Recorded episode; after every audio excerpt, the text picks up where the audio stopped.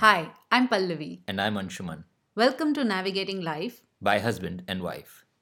Hi, Anshuman. Hey Pallavi. So, so today we're going to talk about something which is quite near and dear to our lives. Uh, we're going to talk about pets, and that's a broad topic, and we'll just see how this conversation goes.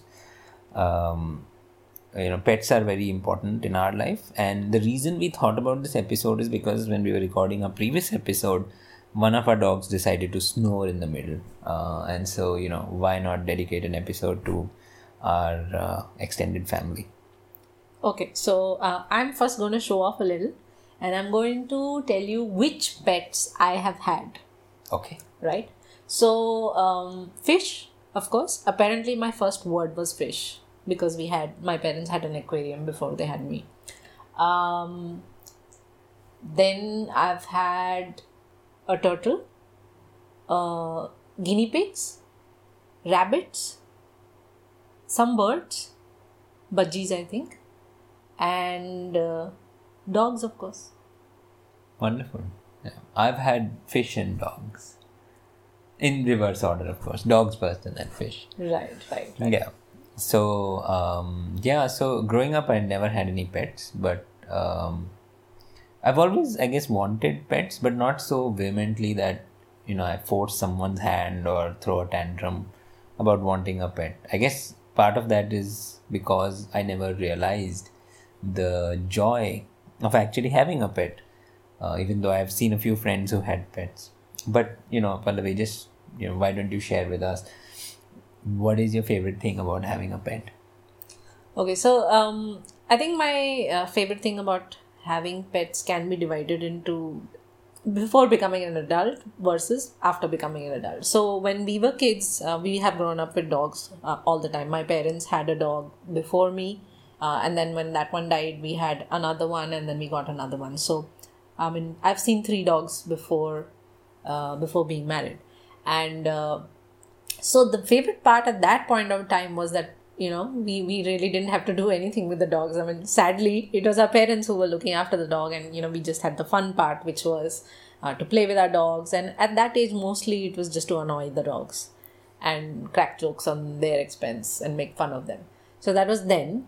Uh, but yes after i've had uh, pets and i've been the person looking after the pets i think I, what i enjoy the most that irrespective of whether the pet is a dog or a fish uh, it's just nice to have uh, you know it's just nice to have somebody around the house who's excited to see you. And uh, dogs are always excited to see you. Whether you've been out of the house for 8 hours 1 minute or 20 days it doesn't matter. Every time you come back they're always excited to see you. So I, I really like that. And even with the fish when you go closer to an aquarium they're always running towards you and even though i know logically speaking i know that the only reason why all these pets are excited to see you is because you know you're the one who gives them food but still at least they're excited Yeah, yeah, that's that's true. Uh, it's a great feeling, um, you know, to come home and have a pet look at you with so much love and affection. Uh, what's the hardest thing of having a pet? obviously dealing with their death Yeah, okay. and um it's much worse when the pets that you have have a really short lifespan. In fact um, we were just talking about having fish. Uh, and uh, you know fish in the aquarium supposedly they live for two years but i don't think i've ever had any fish that has lived that long. At the max probably a year maybe even less because fish really die very quickly in an aquarium. It's not really suited for for them. And it's very distressing to see the fish struggle. You know the fish is on its way out um, but you can't do anything to help um, and you also don't want to interfere and you know kill the fish before it's dead so i think for me the most distressing thing is seeing uh, the pet in pain Yeah, yeah. Okay, let's let's uh, Move take- on from that. Yeah, let's take it up a notch and get some excitement back or happiness back into the episode. okay so you tell us so so you've never had a pet as a kid and you've your, the first time you had pets was as an adult so That's correct. was it difficult for you like did you struggle with the thought of how am i going to manage my life uh, now that you know i'm responsible for two dogs No, not at all, actually. Um, so, uh, uh, okay, the story is basically we were living in Melbourne and a neighbor's dog came under the fence and uh, came into the house. and that little thing, it was just so excited and it was so happy to see me that I actually threw an adult tan- tantrum. It I was- remember that. It was an adult tantrum that I wanted a dog. Yeah, he did. He did throw an adult tantrum. And at that time, I never thought about how easy or difficult it will be to look after a pet or a dog. Uh, but it's just like you know, the dogs have just slotted into my life so easily. They're they're amazing dogs, of course, and so easy to look after and live with. Uh, that I have not had to make any adjustments to my life. Uh, you know, life continues the way I wanted to continue, and uh, I really, really enjoy having my dogs around um, you know there have been moments initially when they were little puppies when i used to pause and think about oh my god there's two more beating hearts in my house that i have to look after and i have to care for. And that did sort of create a little bit of freaked out anshuman. Uh, but uh, uh, you know the it's just been it's just been an amazing journey uh, with the dogs.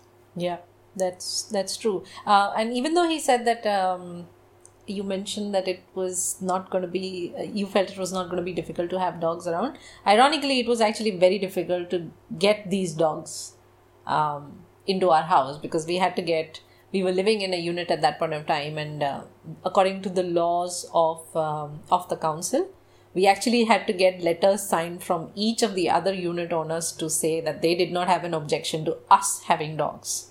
So it was quite difficult. Uh, it took us a couple of months to do that. Totally worth it Totally worth it. Totally agree. And that's our dog snoring again, in case anybody heard that.